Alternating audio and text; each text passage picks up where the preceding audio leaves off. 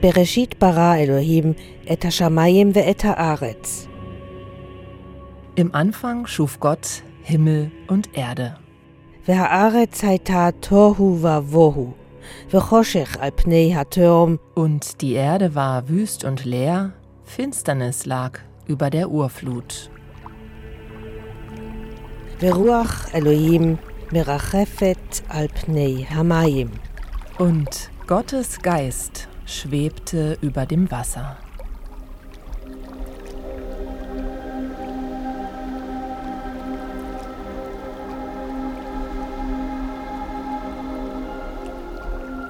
Ruach heißt diese Geistin Gottes auf Hebräisch. Die Ruach, weiblich. So gleitet sie in Genesis 1, Vers 2 über den Wassern. Die Ruach ist die Schöpferkraft, die Neues entstehen lässt. Sie ist bewegte Luft, Atem oder Hauch. Männlich wurde die göttliche Geistkraft dann erst viel später. Sie ging in die christliche Trinitätslehre ein als der Heilige Geist. Und die Kirche feiert sie jetzt an Pfingsten als ihre Gründungspower. Perspektiven auf ein Phänomen, das sich wie der Wind nur schwer greifen lässt. Mit mir, Dorothee Adrian.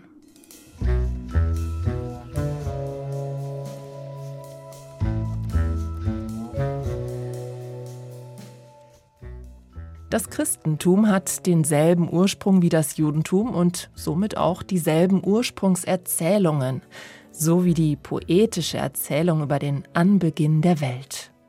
Später trennen sich die Wege bekanntlich und damit auch die Glaubenslehren.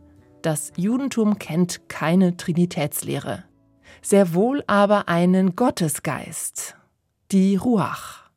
Zu Beginn der hebräischen Bibel, da wirkt diese mysteriöse Ruach. Sie kommt fast immer in der weiblichen Form vor, sagt die Alttestamentlerin Helen Schüngel-Straumann.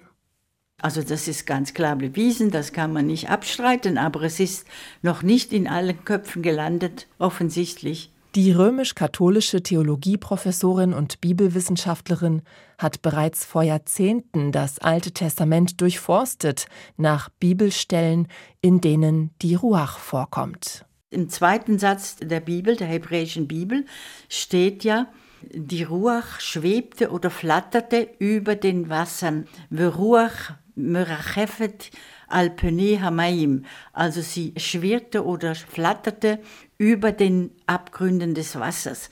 Und das ist das Verb weiblich. Und da weiß man genau sofort, das ist eine weibliche Kraft. Und das ist die, der Anfang von der Schöpferkraft. Das ist vor Gott das erste Wort spricht und er sprach, es werde Licht. Das ist der Satz davor. Also es ist ganz, ganz wichtig, also es ist ein ganz wichtiger Punkt. Und äh, da habe ich halt das erste Mal gemerkt, dass das ja weiblich ist und dann bin ich da äh, in die Untersuchung gegangen. Und überall, wo Ruach vorkam, da schrieb die Theologin eine Karte dazu und notierte ihre Beobachtungen. Das kommt schon sehr oft vor. Aber es ist nicht immer die Ruach, die, um die es jetzt geht. Die Ruach hat ja mehrere Formen. Sie hat auch eine männliche Form. Ruach heißt ja Atem, es heißt auch Wind, Lebenskraft und dann heißt es auch Sturm.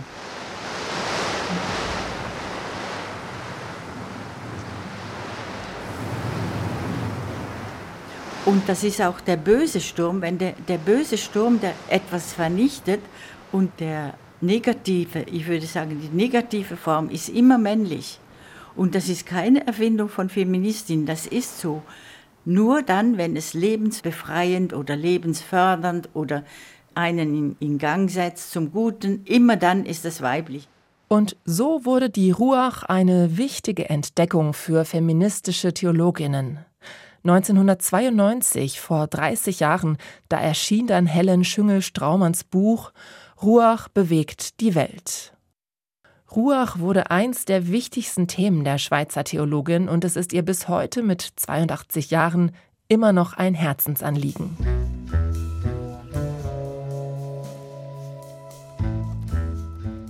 Doch zu Beginn des christlichen Gottesdienstes, da wird keine Ruach angerufen, sondern meistens Gott Vater, Gott Sohn und Heiliger Geist. Im Namen des Vaters und des Sohnes und des Heiligen Geistes.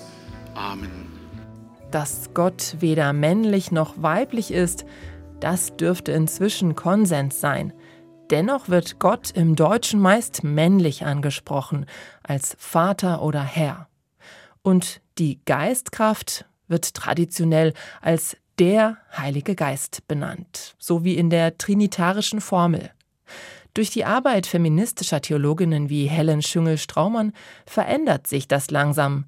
Die Geistkraft etabliert sich hier und dort, so wie hier zu Beginn eines Gottesdienstes. Und so feiern wir diesen Gottesdienst im Namen Gottes, der Quelle unseres Lebens, die unser Leben mitgeht und mitleidet in Jesus Christus und uns miteinander verbindet durch die Heilige Geistkraft. Doch meistens töne es eben noch traditionell, bedauert die feministische Theologin Schüngel-Straumann. Das ist, ist, eben nur in Kirchen verbreitet, die etwas aufgeschlossener sind. Es gibt halt viele, die hängen immer noch am Alten. Also da gehe ich natürlich nicht mehr viel hin. Ne?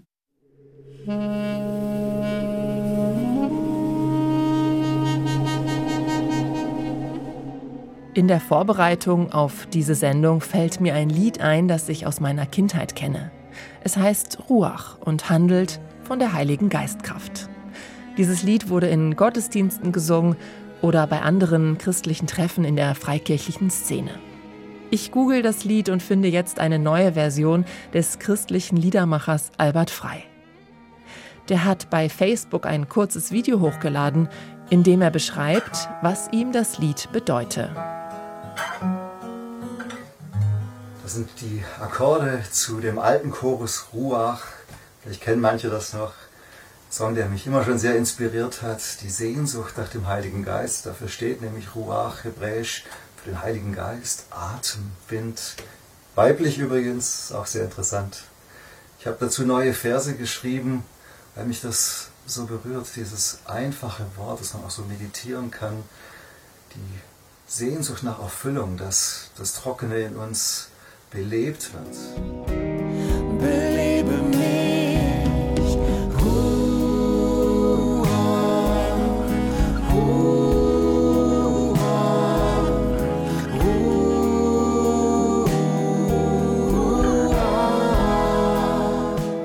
Und was macht diese Ruach genau aus?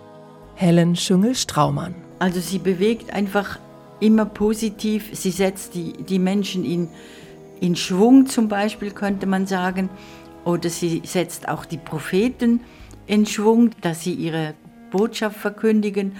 Und sie hat, das kann man auch an, an sehr wenigen Stellen nur sehen, sie hat eben etwas auch mit der Geburt zu tun. Sie ermöglicht Leben und sie, sie ist für, für das Leben da.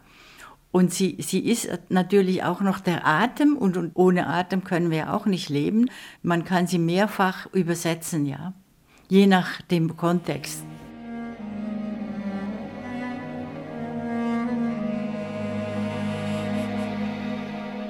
In der christlich-jüdischen Tradition, da bekam die Ruach noch eine Schwester an die Seite gestellt.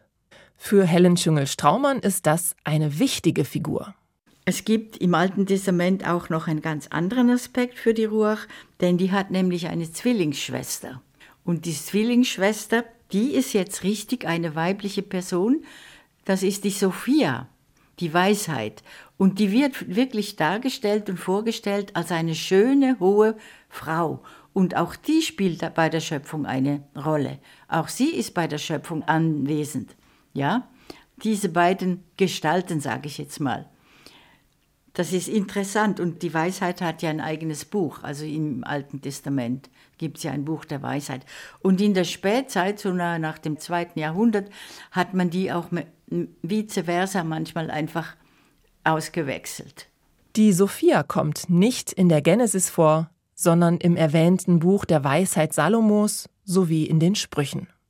In den Sprüchen, da stellt sich Sophia als das erste Geschöpf Gottes vor. Sie singt und sie, sie springt und sie tanzt vor Gott und so weiter. Da ist sie äh, an der Schöpfung anwesend. Ruach und Sophia. Es gibt sie, die weiblichen Aspekte Gottes, und sie stehen in der Bibel. Im US-amerikanischen Bestseller Die Hütte, ein Wochenende mit Gott, da zeichnet der Autor William P. Young den trinitarischen Gott ganz anders, als wir es sonst gewohnt sind, nämlich als Mutter, die eine Afroamerikanerin ist, die Geistkraft erscheint als asiatische Tänzerin mit dem Namen Sarayu, das bedeutet Wind, und Jesus ist ein hebräischer Handwerker. Doch in der klassischen Trinitätslehre ist von so viel Diversität gar nichts zu spüren. Diese Lehre spricht von Gott Vater, Gott Sohn, Gott Heiliger Geist. Ein Männerverein, könnte man meinen. Doch wie kam das? Wie ist die Ruach zum Spiritus Sanctus, zum Heiligen Geist geworden? Wie konnte das hebräische offene Gottesbild derart männlich werden? Komm, Heiliger Geist, mit deiner Kraft, Kraft, uns verbindet Leben schafft. Komm, Heiliger Geist, mit deiner Kraft, Kraft, uns verbindet Leben schafft.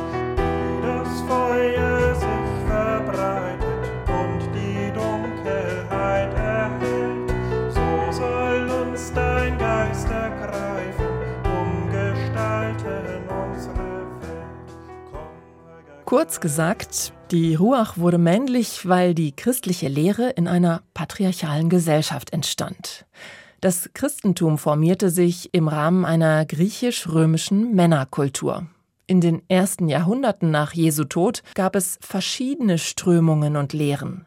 Menschen versuchten, die Überlieferungen und Erfahrungen unter einen Hut zu bekommen und eine Lehre zu formulieren. Wer war dieser Jesus gewesen, wenn der Geist Gottes in ihm wohnte? War er Gott? Dann gäbe es ja zwei Götter. Oder war er Mensch? Oder war er beides? Die Trinitätslehre war dann sozusagen ein Kniff der Kirchenväter, also der Gründergenerationen der christlichen Kirche.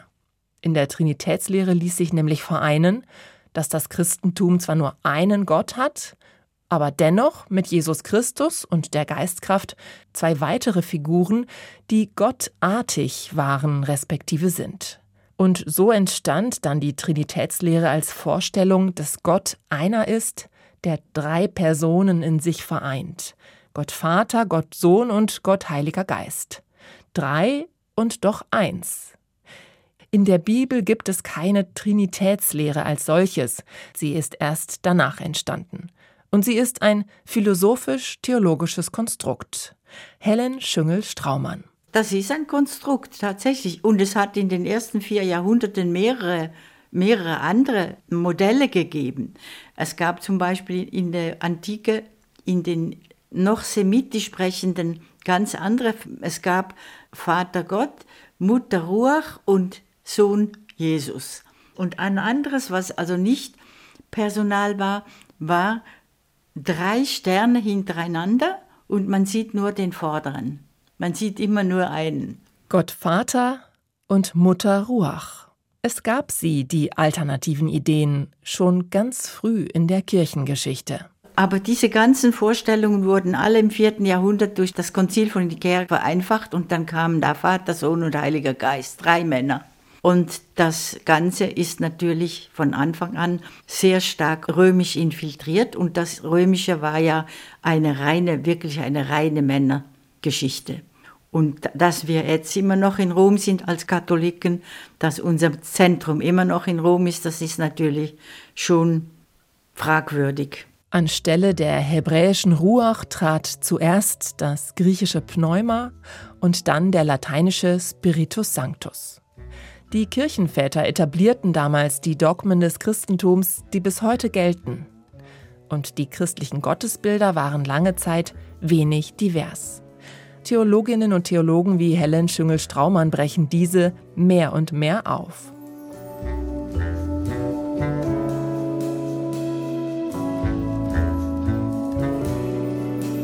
O komm, du Geist der Wahrheit, und kehre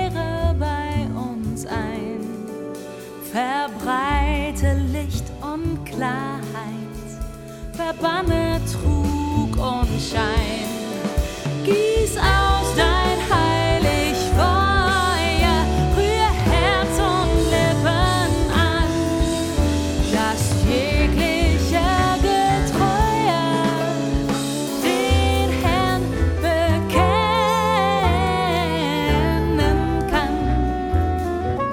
Der Heilige Geist, eine Biografie.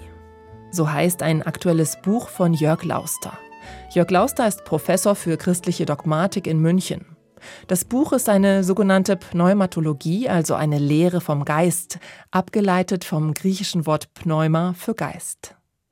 Der Heilige Geist also. Und ich möchte zuerst von Jörg Lauster wissen, warum kommt sein Werk denn so männlich daher? Ja, das ist eine gute Frage, weil ich äh, da im Deutschen doch immer ein Freund bin der konservativen Beibehaltung äh, unserer Sprachregeln. Da ist Geist einfach männlich. Äh, damit ist, das heißt, der Geist äh, und die Geist klingt für mich, das, das erweckt so viele Assoziationen, da denke ich immer, ach, das ist falsch, das muss man korrigieren und lenkt ab von dem, was ich eigentlich sagen will, das meine ich damit. Der Sache nach haben Sie vollkommen recht und die äh, Kulturgeschichte äh, ist da ein wunderbares Beispiel, dass sich der Geist auf überhaupt gar keine Geschlechterrolle festlegen lässt. Ruach ist weiblich, Topneuma, die Griechen, äh, das ja unsere Kultur auch ähm, lange dominiert hat, nehmen das Neutrum und die Lateiner nehmen Spiritus, die männliche Form. Also haben wir alle drei Formen, die in der Kulturgeschichte für den Geist verwendet werden. Ähm, und damit ist gesagt, mit dem Geist ist etwas gemeint, was mehr ist als männlich oder weiblich. Ich als angehende Theologin finde, die biblisch-hebräische Ruach, die baut uns doch eine super Brücke, von der Geistkraft zu sprechen. Und damit lässt sich das männliche Gottesbild doch wunderbar aufweichen. Aber gut, sprechen wir über den Heiligen Geist und seine Biografie. Aber wurde der denn überhaupt geboren? Äh, Man kann schon sagen, dass in der Wahrnehmung, so muss man sagen, wie Menschen ihn wahrnehmen, es doch Entwicklungsstufen gibt und deswegen ist der Biografietitel durchaus gar nicht so unangebracht. Äh, Die Frage nach seiner Geburt ist schwierig, denn er ist äh, ja vor äh, aller Zeit schon da äh, in Genesis 1.2 im ersten Buch Mose. Gleich im zweiten Vers der Bibel schwebt er vor Anbeginn der Welt über den Wassern. Da ist eben jene Ruach Gottes. Und das ist ein sehr schöner Satz, der sagt, der Geist ist ähm, gleich ewig äh, mit dem Göttlichen. Er ist eine Erscheinungsform des Göttlichen.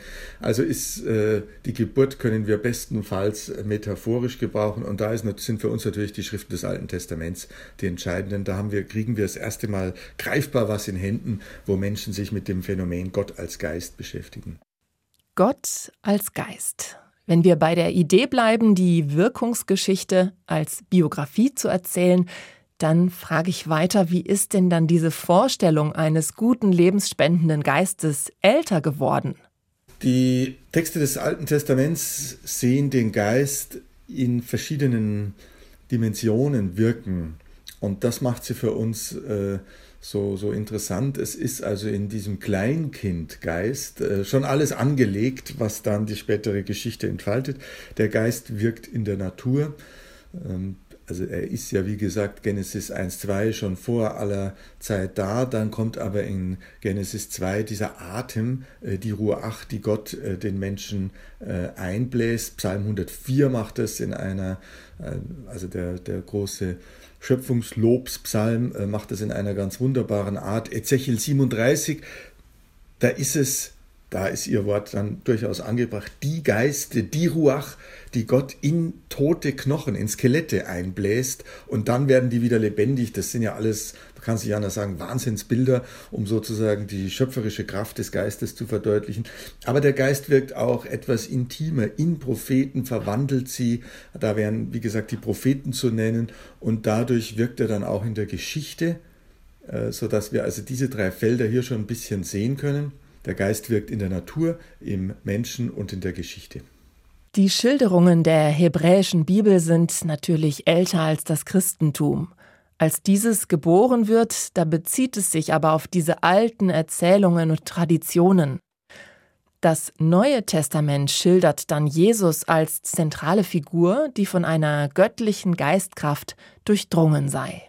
Ja, man kann sagen, dass das Christentum diese Geisterfahrungen des Alten Testaments allesamt aufnimmt, kennt, aber dann durch ein Nadelöhr durchjagt, wenn ich das jetzt so sagen darf, nämlich äh, durch die Christusfigur. Ähm, alles, was wir äh, an Geist erleben können, erlebt man am dichtesten in der Person Jesus Christus. Aus einem ganz bestimmten Grund ist das möglich, weil dieser Geist in Christus selbst wirkt. Und da haben wir ja wunderbare Geschichten dafür. Die Weihnachtserzählung beginnt ja mit der Ankündigung der Geburt, in dem der Heilige Geist über Maria kommt. Er überschattet sie, heißt es in der deutschen Übersetzung.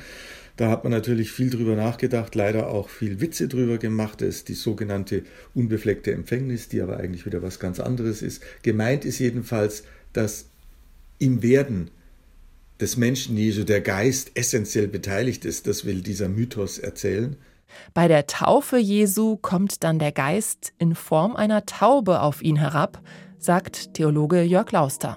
Der Geist ruht selber schon in Christus. Das erzählen die Evangelien in sehr starker Sprache. Und bei Paulus, auch Lukas, finden wir dann ein, wenn man so will, Faszinosum. Dieser Geist, der in Christus wohnt, geht auf die Gemeinde über. Die Gemeinde wird durch die Gegenwart Christi auch zu Geistträgern. Er wohnt in ihnen und das ist dann äh, bei Lukas in der Apostelgeschichte die Pfingsterzählung. Die Gegenwart Christi in der Gemeinde ist die Gegenwart seines Geistes. Das ist natürlich ein grandioser Gedanke. Die Vorstellung einer guten göttlichen Geistkraft, die bei den Menschen wohnt, ist für die Gründung des Christentums sehr wichtig.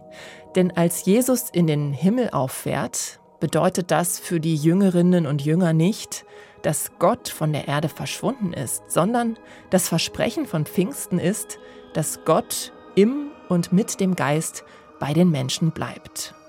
Der Johannesevangelist nennt diesen Geist den Parakleten, griechisch für Tröster.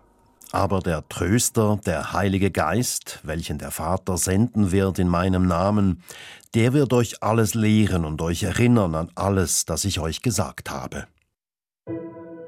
Das steht im Johannesevangelium Kapitel 14, Vers 26.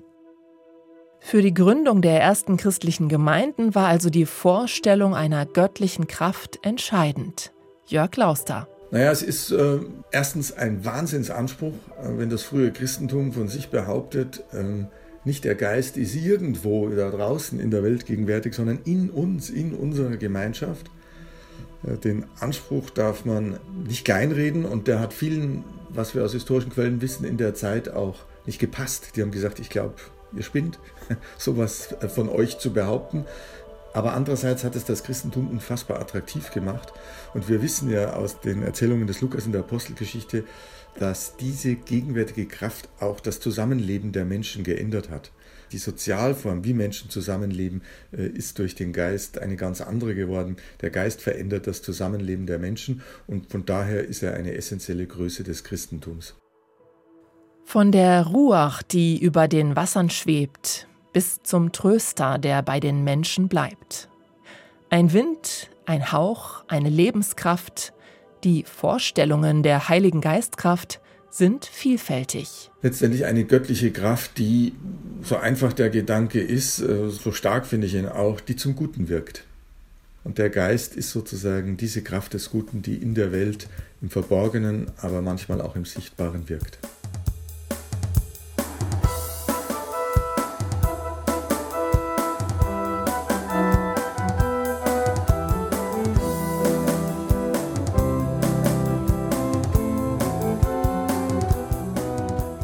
Pfingsten wird gerne auch als Geburtsstunde der Kirche gefeiert. Das Fest geht zurück auf die Erzählung in der Apostelgeschichte, in der es heißt, dass die Heilige Geistkraft auf die Menschen gekommen war. Ein Brausen sei vom Himmel gekommen, steht da, und Feuerzungen. Diese zerteilten sich und ließen sich über den Menschen nieder. Sie begannen in anderen Sprachen zu reden, sodass Menschen von überall her jetzt die Botschaft Jesu hören und auch verstehen konnten. So erzählt es die Apostelgeschichte im Neuen Testament.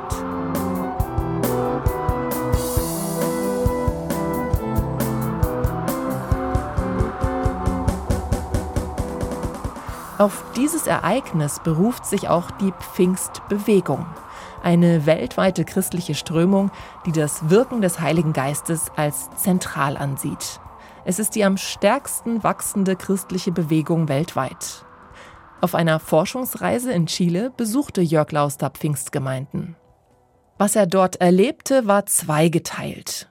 Die Pfingstkirchen könne man jedenfalls nicht über einen Kamm scheren, ist der Theologe überzeugt. Das Pfingstchristentum ist ein Wahnsinnsuniversum. Bei uns ist immer bekannt durch die Medien, dass beispielsweise der brasilianische Präsident diesen Kreisen nahesteht, sehr konservativ. Die gibt es auch, aber es gibt auch progressive Pfingstler. Es gibt Pfingstler, die ihre Pfarrerinnen und Pfarrer studieren lassen. Es gibt Pfingstler, die darüber nachdenken, Frauen zu ordinieren oder schon Frauen ordinieren. Es ist ein Riesenuniversum äh, und man muss da sehr genau hinschauen, mit wem man sich sozusagen unterhält, weil die wirklich nicht alle gleich sind. Und untereinander übrigens auch nicht immer wohlgesonnen. Die Pfingstbewegung ist also keine einheitliche Strömung. Der Geist wohnt offenbar höchst unterschiedlich. Einiges davon schildert Jörg Lauster in seiner Biografie des Heiligen Geistes. Dieser Untertitel ist offenbar augenzwinkernd gemeint, denn so wenig der Geist geboren wurde, so wenig hat seine Biografie ein Ende oder einen Tod. Wenn man theologisch über so etwas wie ein Ende nachdenkt, dann ist dieses Ende wiederum etwas Ewiges. Eschatologie nennen Theologinnen und Theologen das Nachdenken darüber. Wie kann man sich also dieses Ende oder diese Zukunft vorstellen, Jörg Lauster? Wir haben Bilder davon. Die ganze christliche Eschatologie lebt von Metaphern, von Bildern.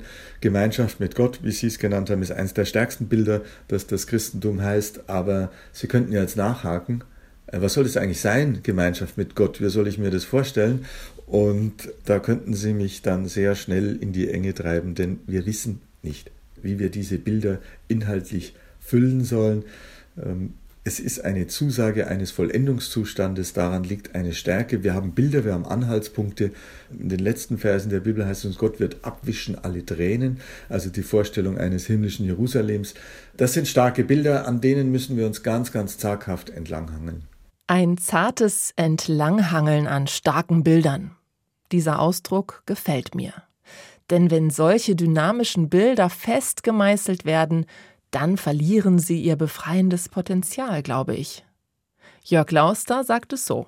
Die Kunst ist, an diesem Jenseits als Kraft festzuhalten, äh, ohne es dann gleich mit unseren Vorstellungen überstrapazieren zu wollen. Und da hat Ernst Rölsch, der große Theologe des Kulturprotestantismus, diesen schönen Satz ja geprägt, das Jenseits ist die Kraft des Diesseits. Und damit ist viel über die Wirkung des Geistes als vollendende Kraft gesagt.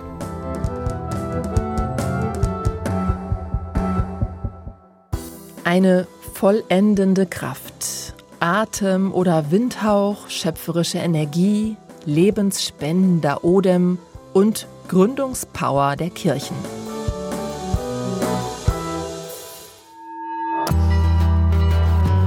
Das war ein Podcast von SRF.